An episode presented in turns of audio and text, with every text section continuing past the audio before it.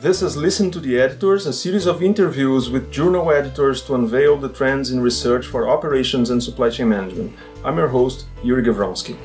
I'm interviewing today the editor in chief for the Academy of Management Review, Jay Barney. Jay Barney is a presidential professor of strategic management and the Pierre Lassonde Chair of Social Entrepreneurship at the University of Utah David Eccles School of Business. He previously served as a professor of management and held the the Chase Chair for Excellence in Corporate Strategy at The Ohio State University Max M. Fisher College of Business.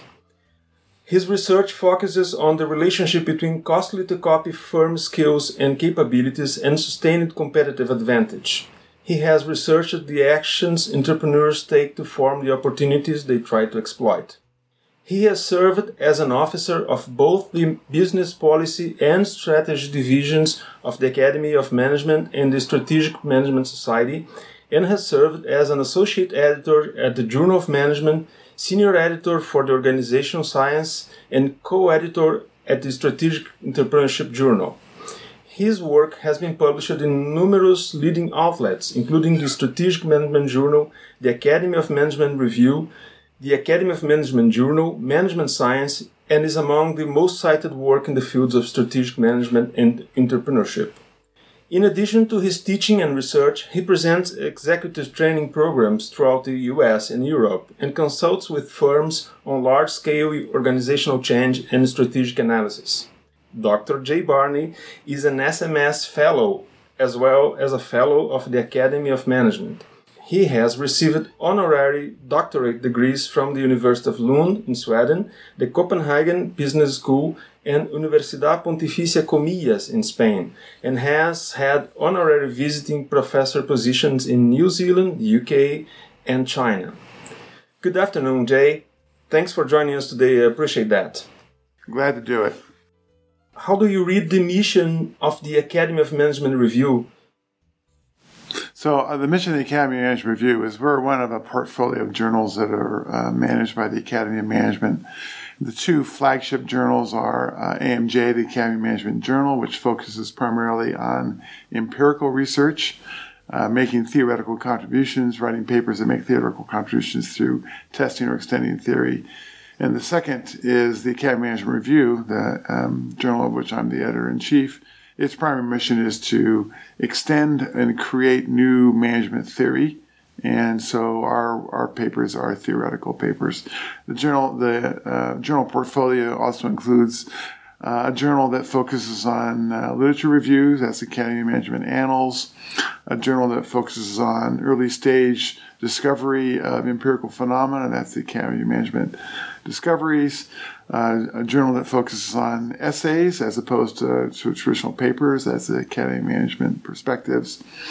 And then the Academy Management Learning and Education Journal, its mission is, is pretty well defined by its title.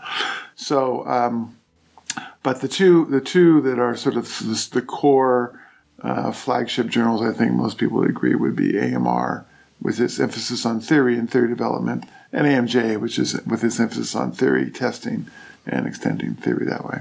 Did this mission change since the foundation of the journal?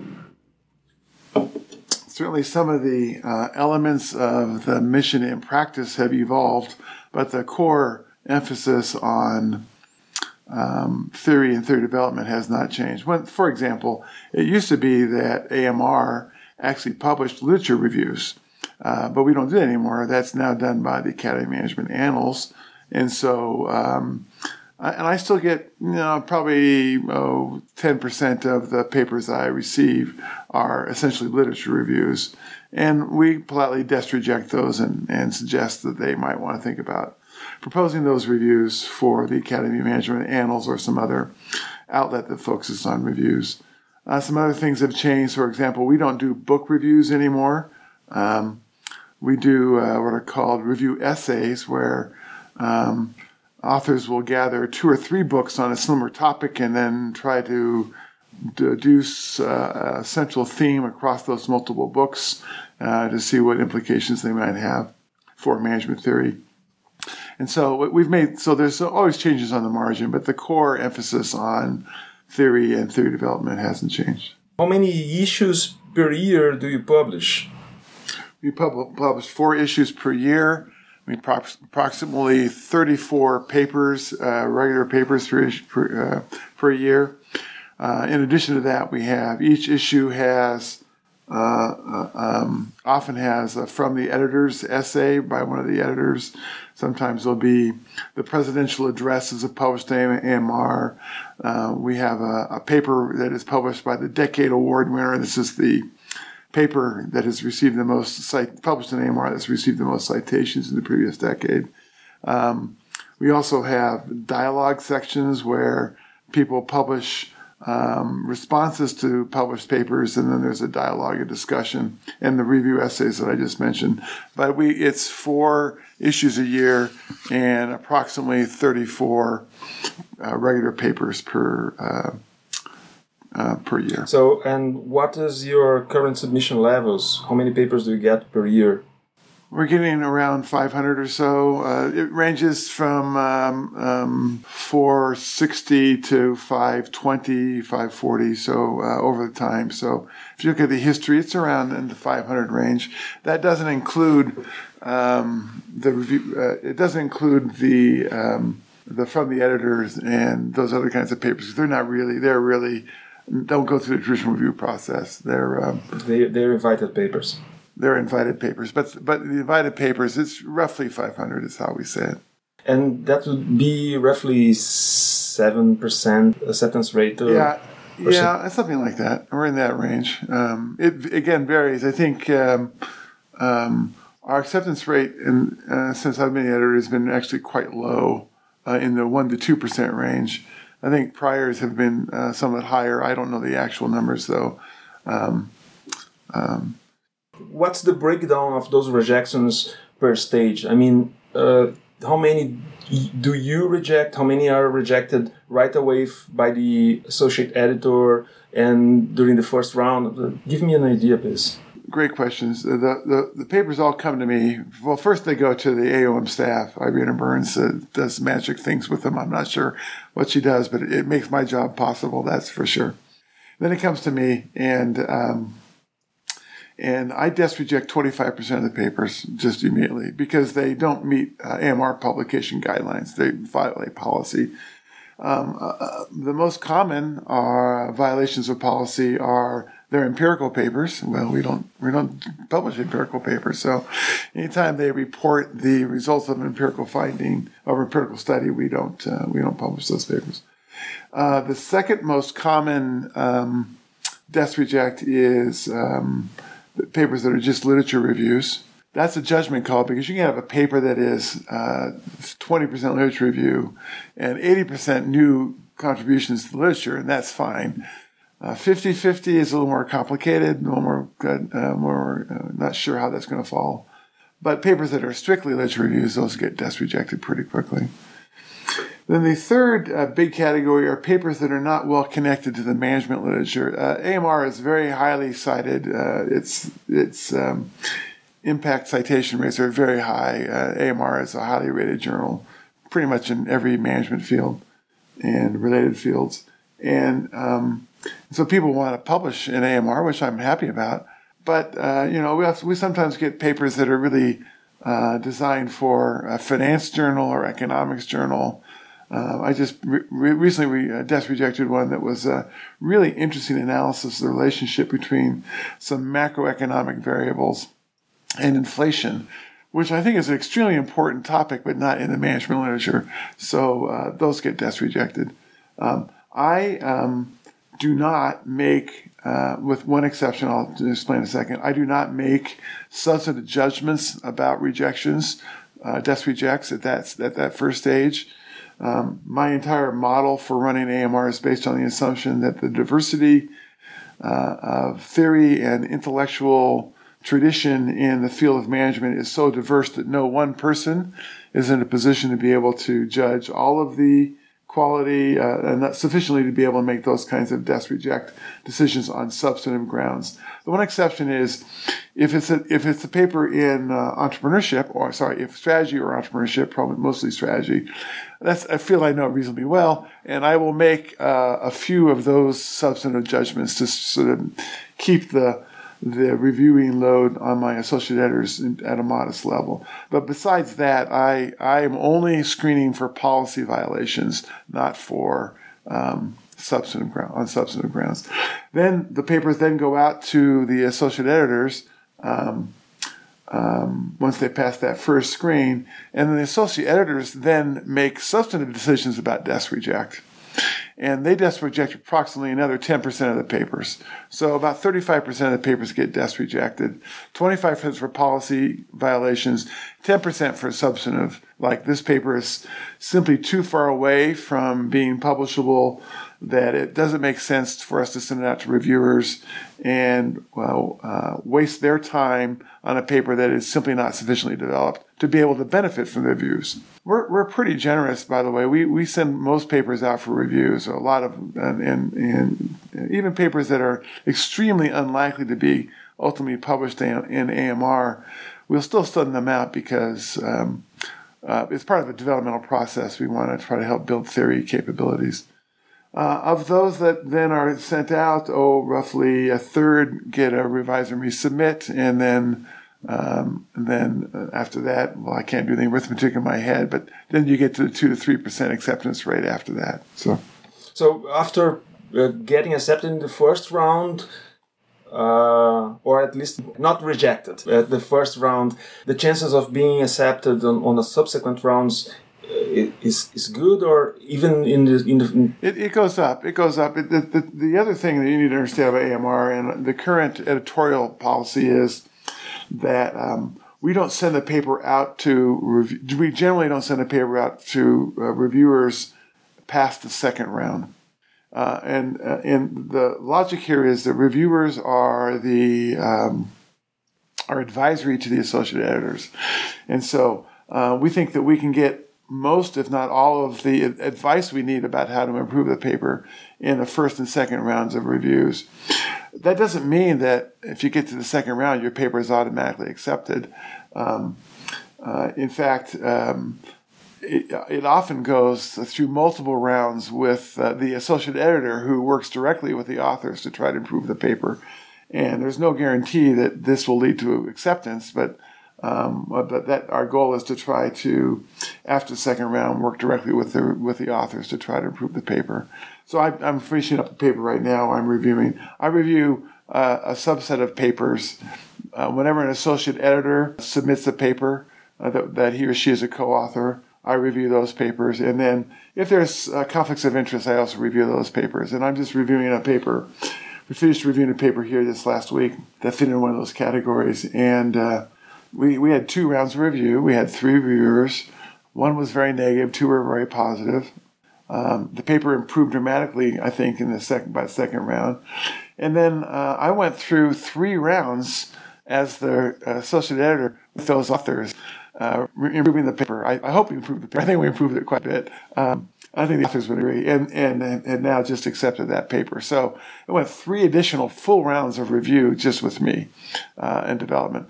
We do radical things though in that re- in that review process. Really strange, weird technologies like we actually talk to people on the telephone. You know, and it's, it's, it's I thought this was 21st century. We might as well go crazy and do something like that. But uh, and so uh, it's it, we'll try to we try to get to the world where it's less about guess what the editor is trying to say and really trying to communicate directly. So it works out pretty well. Do you have a limited term? Yeah, I have a three-year appointment, um, and uh, which ends in on July 1st. Not that I'm counting the days or anything, but. Why did you feel compelled to work as an AMR's editor in chief? I mean, you were a very, very accomplished researcher, and probably you accepted the job or you applied for the job because you wanted to see something accomplished. Yeah, absolutely. What's your professional uh, challenge in, in getting that? So, first of all, um, AMR has been a very important part of my personal career. I, I can't remember if it, I have eight or 12 or something like that publications in AMR, fair number. And um, some of them have been uh, uh, pretty influential in, in, my career. So I have a sense of obligation to the journal um, because it has been important for me and for the field of strategy more generally. Um, I, I was cons- I've been concerned that there was a perception among uh, some management scholars that AMR is had, had become primarily either a more micro journal, maybe, or an organizational behavior journal, or a, an organization theory journal. Um, you know, it's it's it's those things. Those, I think everyone always feels like uh, when the editor in chief is not in their area of research that the journal radically shifts in a different direction. But um, I actually um, did some analysis, and and and and um, there was a uh, there was a drift in AMR towards more micro papers um, over the last several years. Uh, in, in making those observations, I am not in any way criticizing the editorial work that was done on those papers, nor am I criticizing the papers. They're fine papers. Nor am I suggesting that micropapers are unimportant in AMR. They are actually an essential part of, of the overall uh, what we do. So uh, that's so those are uh, so I don't want to in, any way be understood as criticizing, but I was concerned to make sure that we that AMR reflected the full intellectual diversity of uh, of the Academy Management which is incredibly broad. And so I, uh, I in my, um, they asked you to write a, a letter that summarizes your strategy for the journal. So in my strategy statement, I talked about the importance of having a very senior, internationally recognized, intellectually diverse um, uh, uh, panel of associate editors. And I think that's something we've accomplished. So and we actually have data now. That we have data in terms of number of submissions. After publications, there's always a lag, a one or two year lag in actual publications. But if you uh, look at um, submissions, um, uh, submissions uh, in traditional areas of strength like organizational behavior have remained pretty much constant, which has been great. Organization theory is down a little bit, but but probably not statistically significantly so. Uh, strategy is slightly up. Uh, but then some areas are really significantly up, like human resources is up. Entrepreneurship is up from almost zero to now the third largest um, area of submissions. Um, international management was up. Uh, when I was trying to recruit an international management associate editor, um, I talked to several people in the international field who thought that uh, AMR had a policy of not publishing international business papers. Well, we do not have such a policy, and uh, and our submissions rates are up there as well. Uh, organizational change in design is up, although we had some really good editors in there in the past. Uh, that has been increased too. So I think um, the data show that we actually have seen a pretty systematic increase in the intellectual diversity of the papers submitted to the Academy of Management Review and that will show up in the long run. It'll take, you know, we have backlogs and things to deal with and special theory forums. But in the long run, that will uh, lead to uh, the kind of intellectually diverse AMR that represents the intellectual diversity of the entire Academy of Management. Um, and that, of course, includes uh, a really strong representation in organizational behavior and organization theory. So I was reading one of those editorial FTEs, letters yeah, that you yeah, from the editors, yes, from the editors, and um, one of those you mentioned that you had eight areas mapping into divisions uh, from the AOM, comprising eighty percent of the membership. Correct. And there are some areas like I I don't know I haven't uh, written those down, but you mentioned several of them in your previous response. But I noticed that there's no operations and supply chain management department or associate editor related to operations and supply chain management. Why would it be that? So uh, it's an interesting challenge to figure out how to. So the, the goal of representing intellectual diversity in the AMR uh, editor, uh, associate editors is a nice goal, and it's a goal I've had. But then how do you operationalize that? How do you actually make that happen? So what I decided to do is look at the actual distribution of membership in the different divisions of the academy and um, and it turns out that um, almost ninety percent uh, now it's uh, eighty six percent of the academy members have at least one membership in one of the eight largest of the academy divisions. Um, and uh, I don't have that list in front of me, but I think I could probably recreate most of them. But it's the ones OB is the largest, strategy is the second largest, entrepreneurship and OMT are sort of fighting for number three at this point in terms of membership. HR is pretty big. Um, information uh, uh, technology management is pretty big. So you just go down the list. Change management's on the list.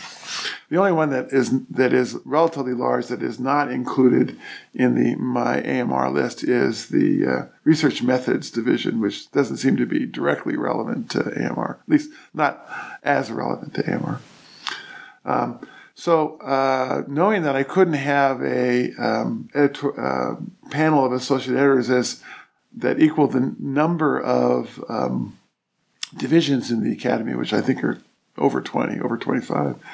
So I had to make some choices. And so one of the choices that got made was um, that operations management is not on, the, does not have a direct representative. Now, that said, my guess is that a fair number of operations management people also have memberships in one of the eight divisions that are reflected in the panel of AEs.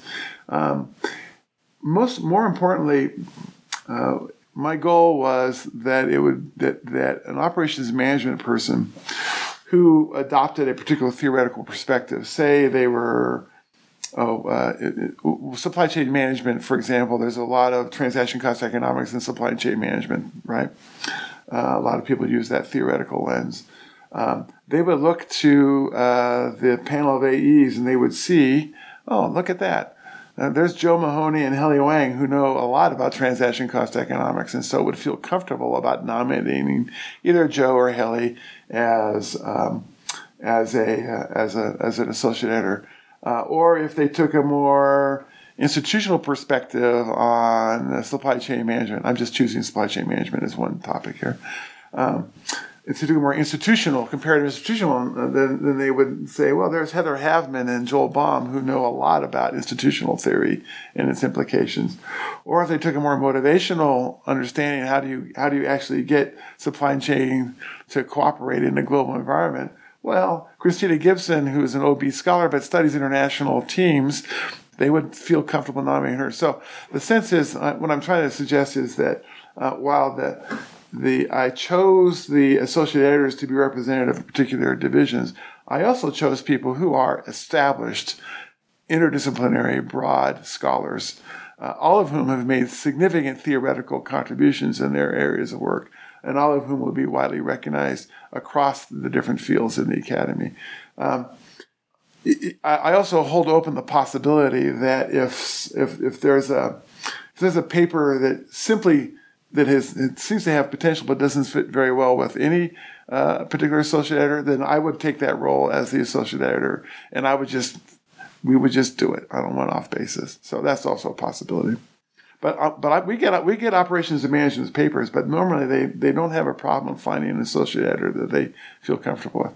About this uh, idea of finding the associate editor, so uh, when the author has the or the authors have the opportunity to suggest a particular associate editor that would fit uh, would be a good fit for their their paper that would be in the there's a submission in the submission process there's any button that they select or in, in yeah there's a button where you you can nominate two some people nominate three associate editors and um, in fact you're you're required to nominate an associate editor it's it's a requirement.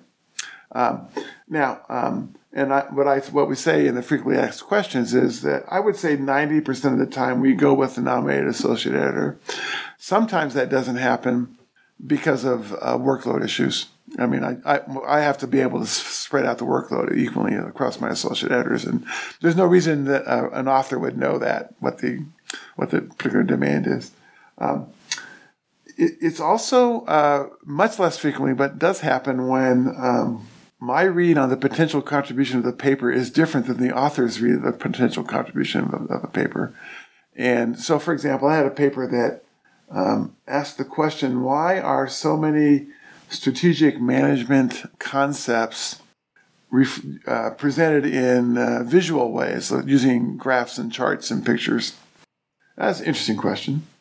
Um, and the nominated author, uh, associate editors were associate editors in strategy. But as I read the paper, its actual contribution wasn't in strategy, it was actually in more in cognition. That is, how do we think about some complex con- um, complex concepts and how do we re- represent those in ways that are accessible and why is some well, some ways represented more effective than others that and, and it happened to be about strategy concepts but but the theoretical contribution was about i thought was about uh, was about uh, cognition. So I sent it to a micro associate editor. Interestingly, both the authors and the micro associate editor wrote me back and said, I don't understand why I had this paper.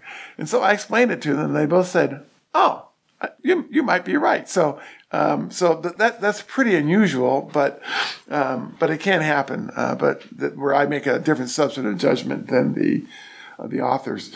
Um, I also have the advantage now of having worked with these associate editors for over two years. I, I, really understand their tastes, their skills, their preferences, and so I also bring a slightly different perspective to the table than a, than an author might have. But uh, but like I said, those are those are those are the uh, on the margin.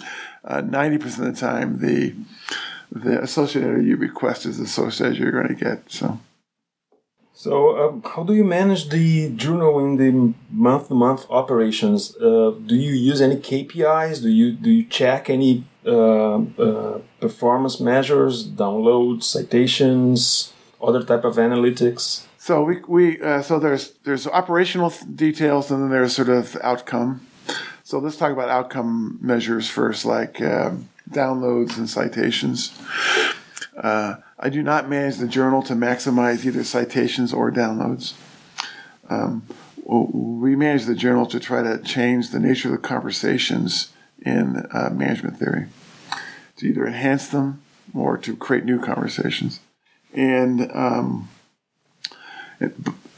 that said, if you create really interesting conversations, generally the downloads are high and uh, the citations are high. So that's the way we work it. Is we we uh, we, we the, the citation count downloads are what they are. They're very high.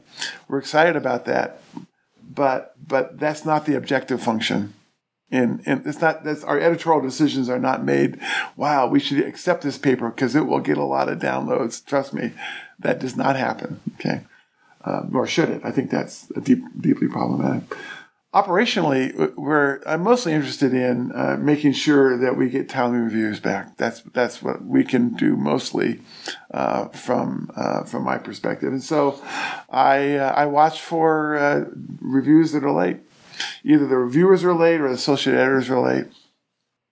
And if it goes goes too late, 30 days or more beyond the due date, I start writing personal emails um, because that's just you know. So it's like the editor is now on your tail. You better get to work. So for some reason that seems to work. I'm not sure why, but but normally people, oh, I'm sorry, Jay, I'll get this back to you, which is great, and, and actually they do. So so, but operationally, we're much more interested in that. Uh, I also, and certainly in the first year, I also used to randomly select uh, letters that were written by my associate editors, just to make sure that they were uh, substantive in nature and we're really providing guidance. And I do still do some of that, but not as much now that I have. Uh, I always had great confidence in my editors, my associate editors, and and that confidence that was completely fulfilled with the letters they were writing, which were uh, thoughtful and engaging and developmental. Uh, never easy, very challenging, but nevertheless uh, extremely uh, professional. So, but I still do that periodically. Those are the operational things that I do month to month, actually week to week. Would you have the number of downloads that you had in 2018 just as a, a reference? I actually do. 7,278,332. It's a big number. Yes, it is. I, am used to, to a, a more modest um, values from, from OM Journal. So so you'll, you'll find out all, all, everything like citations and um, downloads. Uh, sometime in the last uh, 12 to 18 months, the total number of citations to articles published in AMR just went beyond 1 million citations. So I mean, so all the numbers are like through the roof. so I mean, so yeah, yeah it's, it's running a, a large operation, right? It's a. It's a large operation, and and all. By the way, all that is is a testimony to the the quality of the editors and the associate editors and the authors that have used AMR as an outlet for the for the last 10, 10 15, 20 years. And uh, yeah, it's it. You know, we, we don't we don't let that go to our head because we can screw it up. We can still screw it up if we really try hard. Uh, so we're careful and, and professional and other things to make it work. But yeah, over uh, seven two seven point three million downloads last year. Last year, one year. How do you compare the global versus the US reach of the journal? Do you have a breakdown by country or region of the downloads? So, um, just based on percentages, uh, this is, says views, which is different than downloads, I guess. I'm not sure what this is. All views by country. But in any case, um, 21% United States, 11.5% UK, 8.2% China. That number has increased dramatically. This is from 2018 data. If you had, if this data was in 2000, for example, uh, it, we would probably gotten just a handful of citations and views from China. Australia's next. That's happening for all journals. Uh, they, they have experienced that. Right, across the board. Yeah, but what's interesting is that there's a mythology that um, in order to um, write for and use AMR, you have to be really a good uh, writer in English. It is the case that you know English is the language, and most of our, our papers are not mathematical, although that's possible certainly.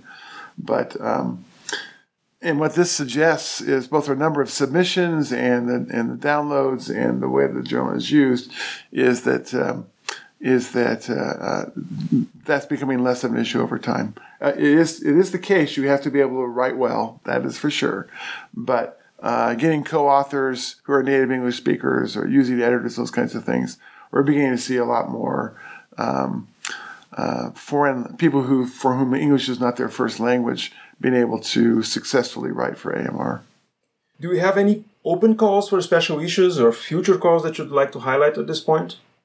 We only have one open call left, um, and it's closing pretty soon.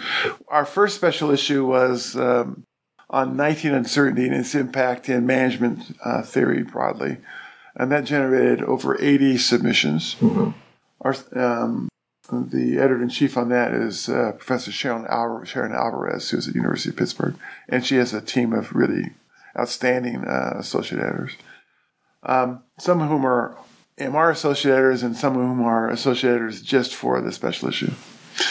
And then we have another special issue that just closed um, uh, on the role of theory in management research. This one is um, headed up by three uh, AMR AEs: Joe Mahoney, uh, Heather Haveman, and uh, Beta Mannix. Um, and uh, it just closed like last week, and I think we had 72 submissions, which is really exciting.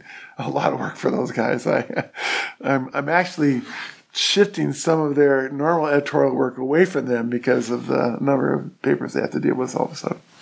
The only other, um, the only other um, special issue that we have uh, still open, and I believe it closes at the end of October. Uh, don't quote me on that, but there's uh, it's on the website.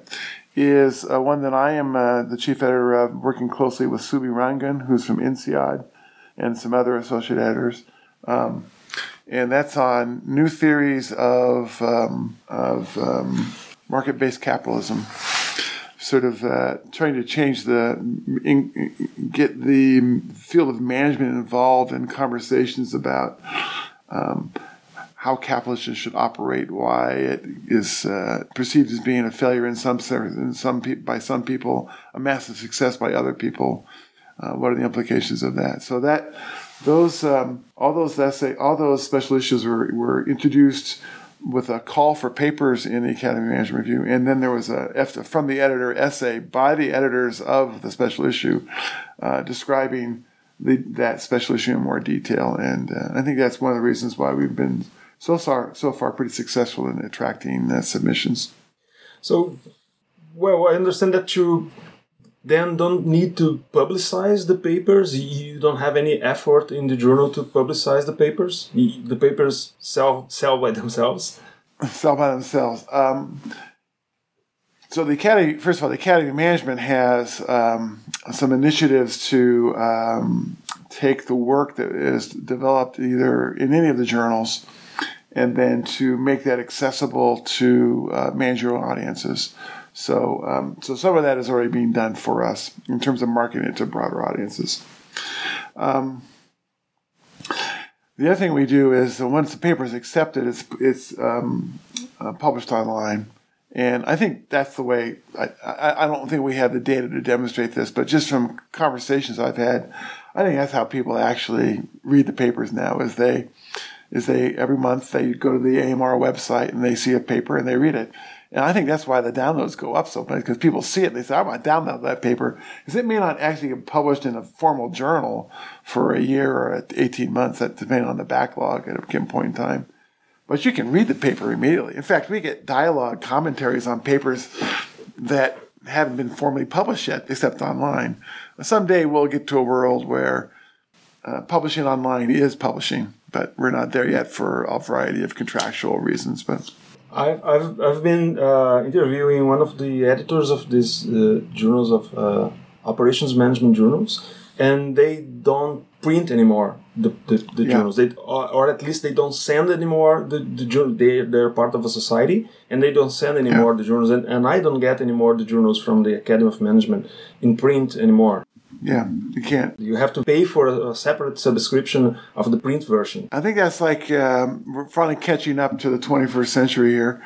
Um, uh, well, the contractual constraints are uh, um, there were contracts written with libraries and distribution operations years ago that include print copies, and so we're certainly constrained by those. But I, I, my expectation is, and I'm not involved in those negotiations, but my expectation is that over time we'll see less and less of that. I subscribe to the email newsletter, so I get an email every every so often that says available before print. So I, that's right. That's right. I don't have a page number, but that, that works.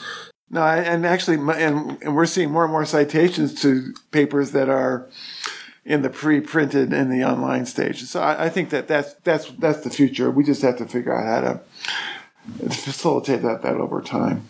So you don't gather any evidence for the impact on managerial uh, audience. You, you don't. I mean, it's not the target for AMR, but do you have any idea on how uh, managers benefit from from from the papers?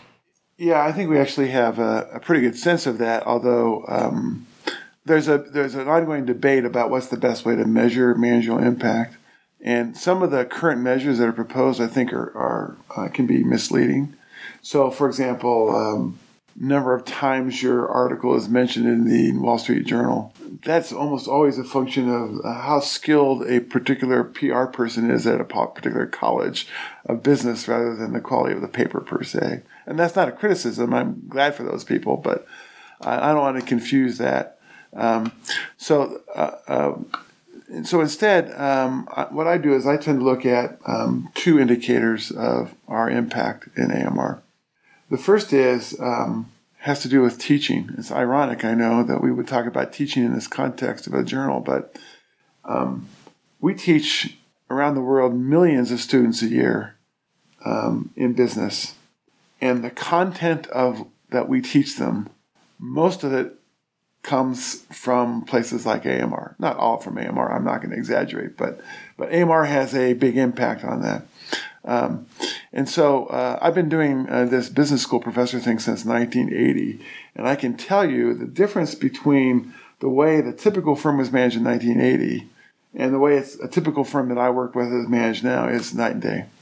And there's a lot of reasons for that, but one of the reasons for that I think is the conversations that have changed because of the theoretical work that has taken place in places like AMR. So, uh, so I look to our students and our impact on our students as, uh, as an important indicator of managerial impact. The second way is actually a very personal way. In addition to uh, being a scholar and, and writing and editing, I also do a fair amount of consulting. And, uh, and when I also talk to my other friends who consult, um, professors who consult, we all start with the same basic uh, story, which is when I go to my clients, I tell them, I will never know as much about your industry as you know, and I will never know as much about your organization as you know. And I don't have a staff of 100 newly minted MBAs that I can work 20 hours a day. I don't bring any of those resources to the table. So, what do I bring to the table? I know the theories really well. And what will happen is you'll ask me a question, and I will I will see that question in the light of a theory that I know really well, and I will be able to answer your question or ask additional questions or engage in a conversation with you based on my the, the, my understanding of the theory that is um, that can be extremely useful and deeply insightful. So uh, so not only do our students find apparently find these theories to be incredibly useful, but when I've actually used them in my consulting practice, they are incredibly useful uh, tools to to help understand a situation that's going on in a firm. So um, I know there's a uh, there's a lot of uh, people who think that we should include uh, management implications sections in AMR and other kinds of papers. I'm not a supporter of that in general. Um, I don't think the unit of analysis of, uh, for management implications is usually the paper. I think it's usually the conversation that's being changed, and that's multiple papers at multiple locations over a long period of time. There are some times when a single paper will make an enormous impact, but that's that's a, that's an exception. The rule is incremental changes over time that as as we look back in the past, we say, you know, we think about strategy differently. We think about leadership differently. We think about uh, managing globally differently than we did 15 years ago, 10 years ago, and uh, and and I think that we're part of that conversation. I saw that um, from the editors uh, piece that was published in July 2019 about phenomenal theories.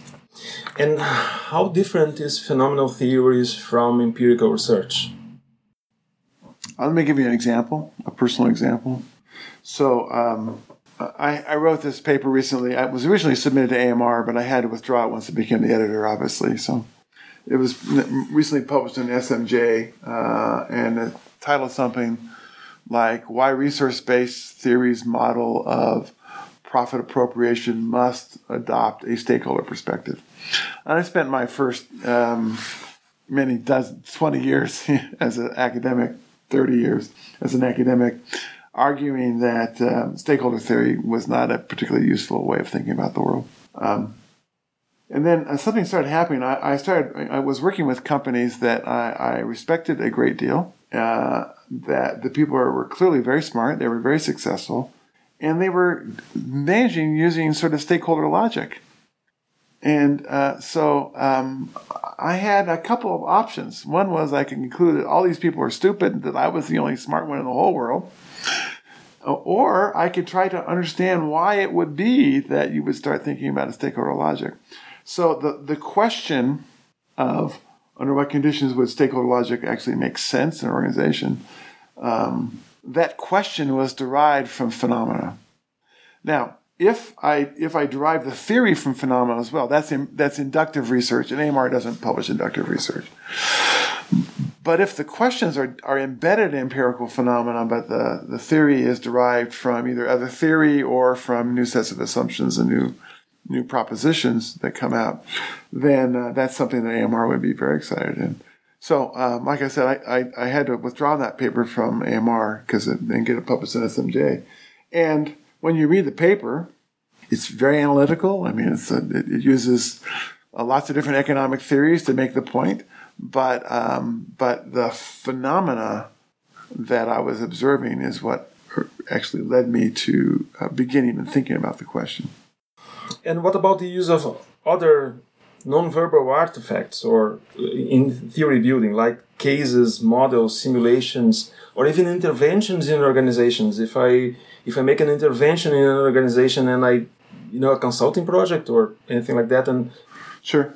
So um, each one of those deserve a special comment. So, for example, cases, um, if it's inductive um, theory building, so that you use a detailed case analysis to build theory, that's empirical work. We don't publish those. Okay. Um, if uh, you use cases deductively as a way to test theory. That's empirical work. We don't publish those. If you use cases as examples, multiple cases as an example, that helps clarify a theoretical point, not as a substitute for theoretical reasoning, but as a way to clarify theoretical reasoning, then we might be able to publish those. Um, so that's a judgment call that we that we go through. Um, but we will not we will not publish traditionally inductive or deductive or abductive work. That's not what we do. But if you use cases, uh, so it's interesting enough. We'll, we're we're happy we're we're, we're happy to use historically have been used examples taken from the popular business press. You know, IBM did it this way, or AT and T did this, or whatever. But we're so it follows for me that we should also be very willing to use examples from cases that you've written yourself. Um, just cite the, but not as a substitute for theoretical logic, but as a supporting example. So that's cases. You said simulations and mathematical models. Um, in principle, AMR has always been open to simulations and mathematical models, but that has never been made explicit. There are examples of mathematical. I have a very simple little math model in one AMR special, special issue that I have with two co-authors, Alison and Ty Mackey, from some years ago. Um, so in principle, that's always been possible. We made it explicit. Uh, we are indifferent as to the language you use to express your theory, to develop your theory. You can do verbal theory, you can do mathematical, mathematics, or you can use simulations, and they're all the same. Um, all, simulations are not empirical work. They are numbers derived from a theory represented by a particular set of equations. But that's but you're not talking to anybody. You're not collecting data on anything. You're actually it's all derived from the theory itself. So there's a lot of misunderstanding, and we have several papers going through the review process now that I expect some will will come forward and get accepted that are either mathematical models or simulations. Now we have uh, some requirements on mathematical models and simulations that you don't have in other journals those are addressed in the frequently asked questions part of the AMR website. So, for example, um, in the mathematical model, the contribution can't be the math. Sorry. So if you if you um, if you take a verbal theory and make it a mathematical model, and don't extend the theory at all except by making it mathematical. That's a great contribution. It's just not an AMR story, not contribution, because we're looking for a contribution to theory. And if you just like translated it from verbal theorizing to mathematical theorizing, that may have become more precise. But if it doesn't, it hasn't added to the theory, theory we're, we're not going to publish that. Um, we also want um, most of the math to be in the appendix, not to be in the body of the paper. Uh, if I, I, my my friends, including myself, I have I, I do some math modeling. Um, I say if you if you can't explain the intuition of a of a lemma, then you don't really understand your lemma. So so put the lemma in, put the proof in the appendix, and explain why it's important. Uh, in the body of the paper. So and so, but those are all described again in the in the frequently asked questions. Uh, so all those are different languages for applying or developing theory that, that we would be open to. So, and what about interventions consulting? So, intervention is an interesting question. Um, okay, to the extent that an intervention was used as that's like a case, to the extent that it was used as an example of that helped you clarify conceptual points. I think we would be open to that. Uh, we would not be open to an intervention where it was a pre and post, and you were seeing how well the theory predicted the outcome, because that would be an empirical test of theory. But if, again, using that same logic that we use with case studies, I think that we would be open to um, a theory, a theory of intervention and organizational change that included examples from perhaps multiple case studies, uh, but they would have to be short and and and it would have to be clear the theory is not derived from the examples, but is explained by the examples. Those are judgment calls, obviously, but uh, but and I actually I would like to see some of those papers. I think the great under under one of the great understudied areas in management is uh, organizational change and how that happens and occurs. We have an associate editor from uh, John, Amis, Amis, who is in the uh, in that area. He gets a lot of really good papers. I expect to see some more good stuff coming out there. I have uh, I have asked uh, several uh, operations and supply chain management journals editors to send me questions. I won't name them all here. Oh, send me questions. Send you questions for me. Yes. okay. because I interviewed them and I said, okay, I'm going to interview the editor of AMR. What would you ask him?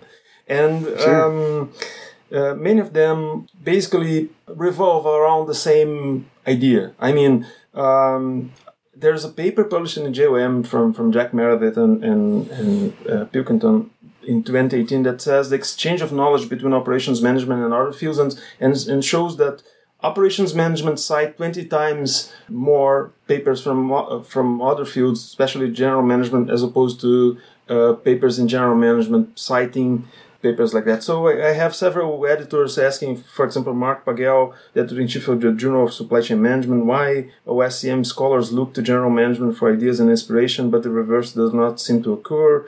Um, Subodha Kumar from the production and operations management uh, asking how can AOM journals reach out to the OM community and vice versa.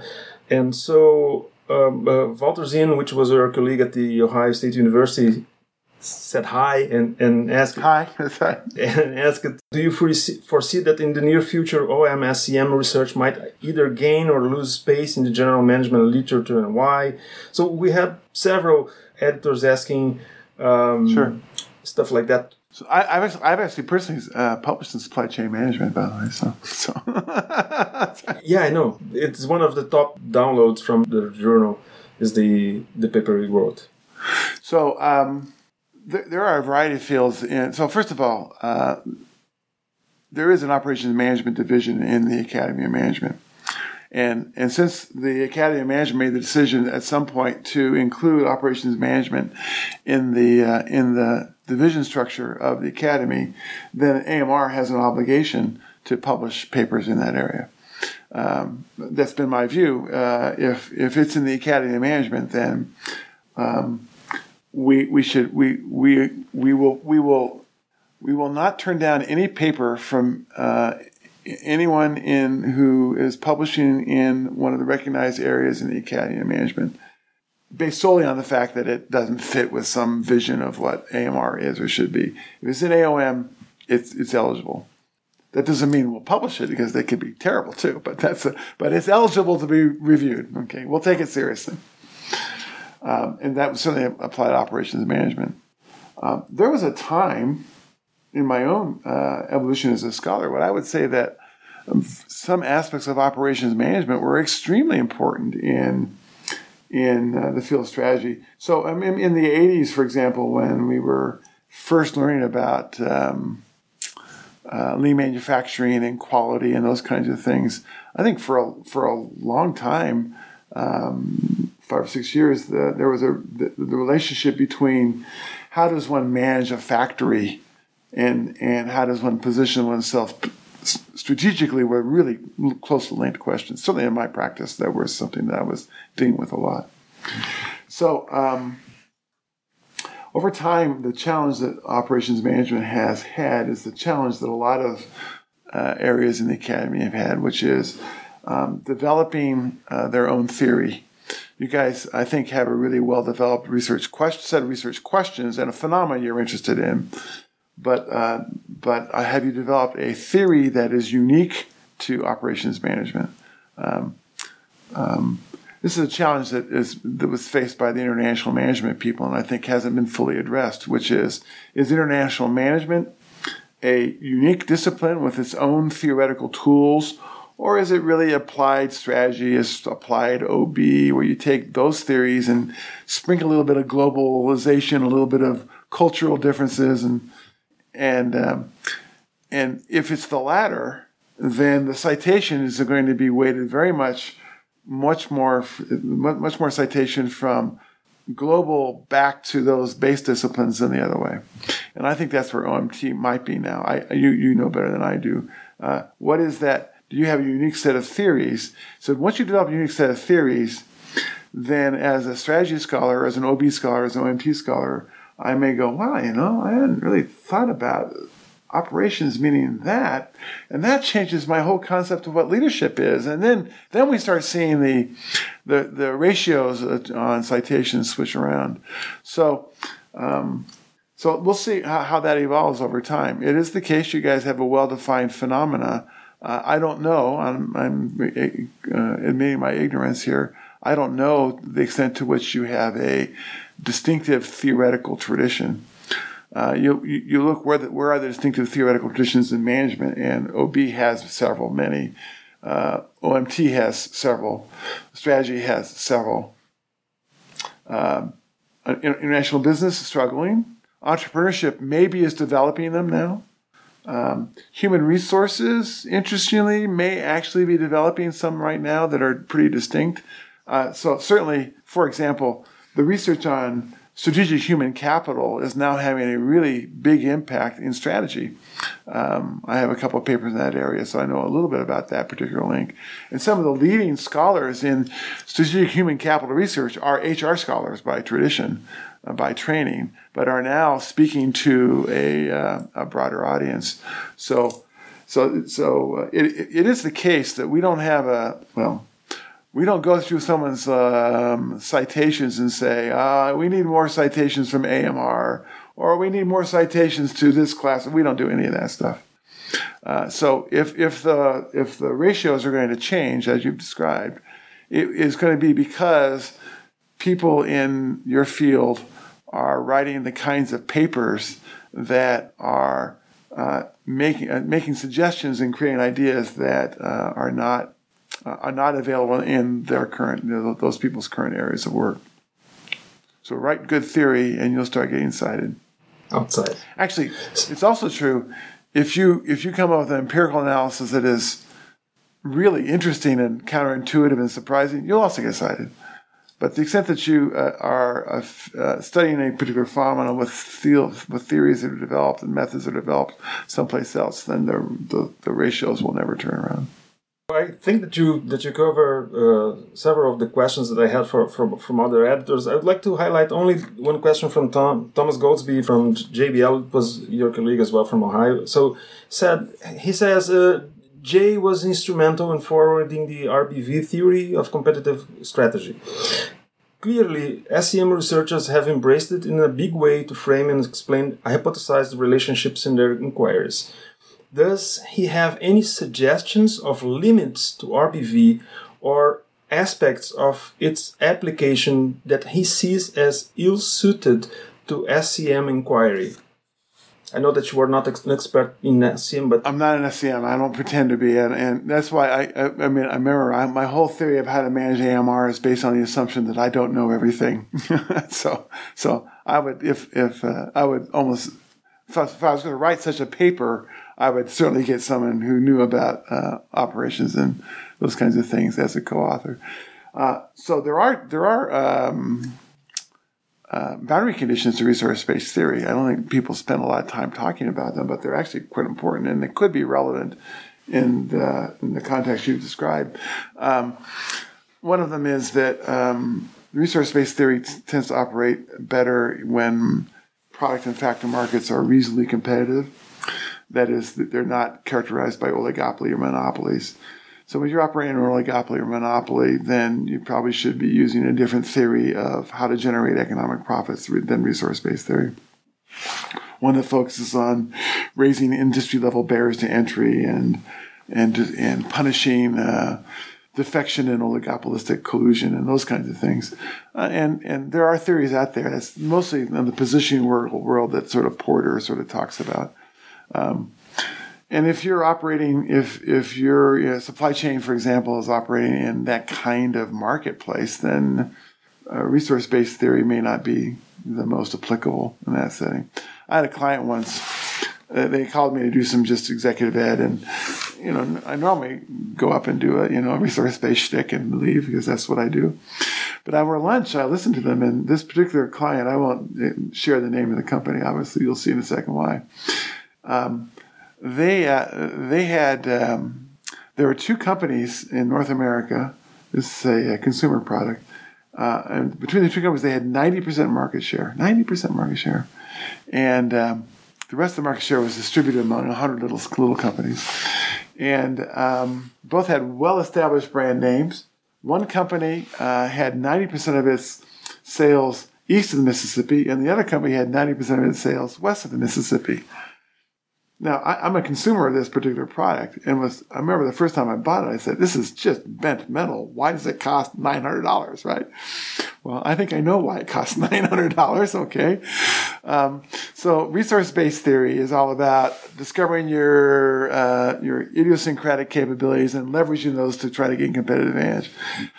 That's not what these guys in order from, to, from a social welfare point of view, this may not be true, but from a profit maximizing point of view, they're operating in a two firm oligopoly. And so they need to understand that. And, and what are the strategies you pursue in a two firm oligopoly? So, for example, um, you, you can do innovation, but it's slow and it's incremental. And you announce a new product months in advance so that the competitor has an opportunity to bring out a similar product so you don't do product differentiation. Um, other things, for example, never, ever, ever, ever, ever, ever, ever reduce price. You know, um, um, and it turns out they were ha- their, their their oligopolistic partner was having problems right at that moment. Uh, he had some manufacturing problems, and um, so really we had a really interesting conversation. Was should we attack this other firm now that they're weak? Or should we let them recover and reestablish our cooperative oligopoly? Those are those are not resource-based questions, okay?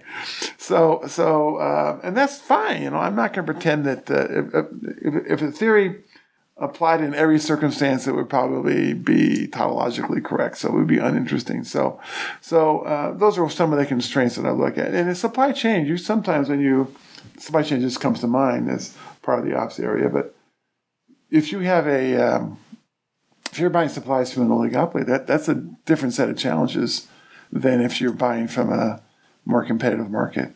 In which case, resource-based logic plays a plays a larger role. And I think that one thing that uh, also he mentioned he mentions here in the follow-up question is the fact that supply chain management is always tries trying to find ways to get competitive advantage from multiple organizations, while RBV is more looking into one organization. I'm not sure exactly how. Well, that's historically the way it's been treated, but um, that's not necessarily. It's not a that's not a logical characteristic of the of theory. It's um, so in this uh, SMJ paper I mentioned to you, published in 2018, that takes a stakeholder perspective. It, it basically generalizes um, the, that argument that he makes about a single source of competitive advantage to recognize that competitive advantage is often, not always, but often is created because multiple firm a firm is able to attract resources from multiple suppliers, multiple sources, and that there's a co-specialization among those resources that is the is the mechanism for generating economic profits. So, um, so it's not a it's not sort of well, well, it's easiest to think about it as uh, a firm and a resource, and that's the way we teach it maybe sometimes. But uh, the, there's a there's a multi um, stakeholder generalization of the theory that that does not have that constraint.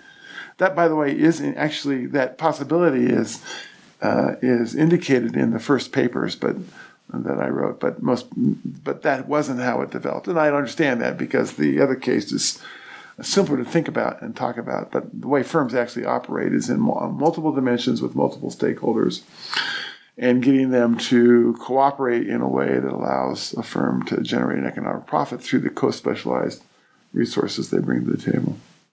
Not a lot about AMR in that last conversation, but it's fun. Jay, I think I've covered pretty much what I was expecting to hear here. Um, Good. Um, would you have anything that you'd like to add? No, I have to go to a meeting here shortly, so the timing's good. Okay, so thank you very much. It was very good talking to you. I appreciate the fact that you took some time to talk to us. I know that you are very no busy. Problem. And no um, I'm sure our audience, the members of the Operations and Supply Chain Management Division, will appreciate hearing from you. Yeah, I, I want to. I want. I'd love to see more papers submitted from that division. Okay. To AMR, absolutely. Okay. Thank you very much. Thank you. Bye bye. Bye bye. Listen to the Editors is an initiative of the Operations and Supply Chain Management Division of the Academy of Management. We post our interviews monthly in our division website. You can discuss any of the topics of this episode using our interactive tool, connect.aom.org. Using the discussion section of our site, you can also post suggestions for questions, journal editors you'd like to hear from, and requests for clarifications. You can also subscribe to our podcast in Apple Podcasts, Spotify, or with the Podcast Addict app on Android. See you next month.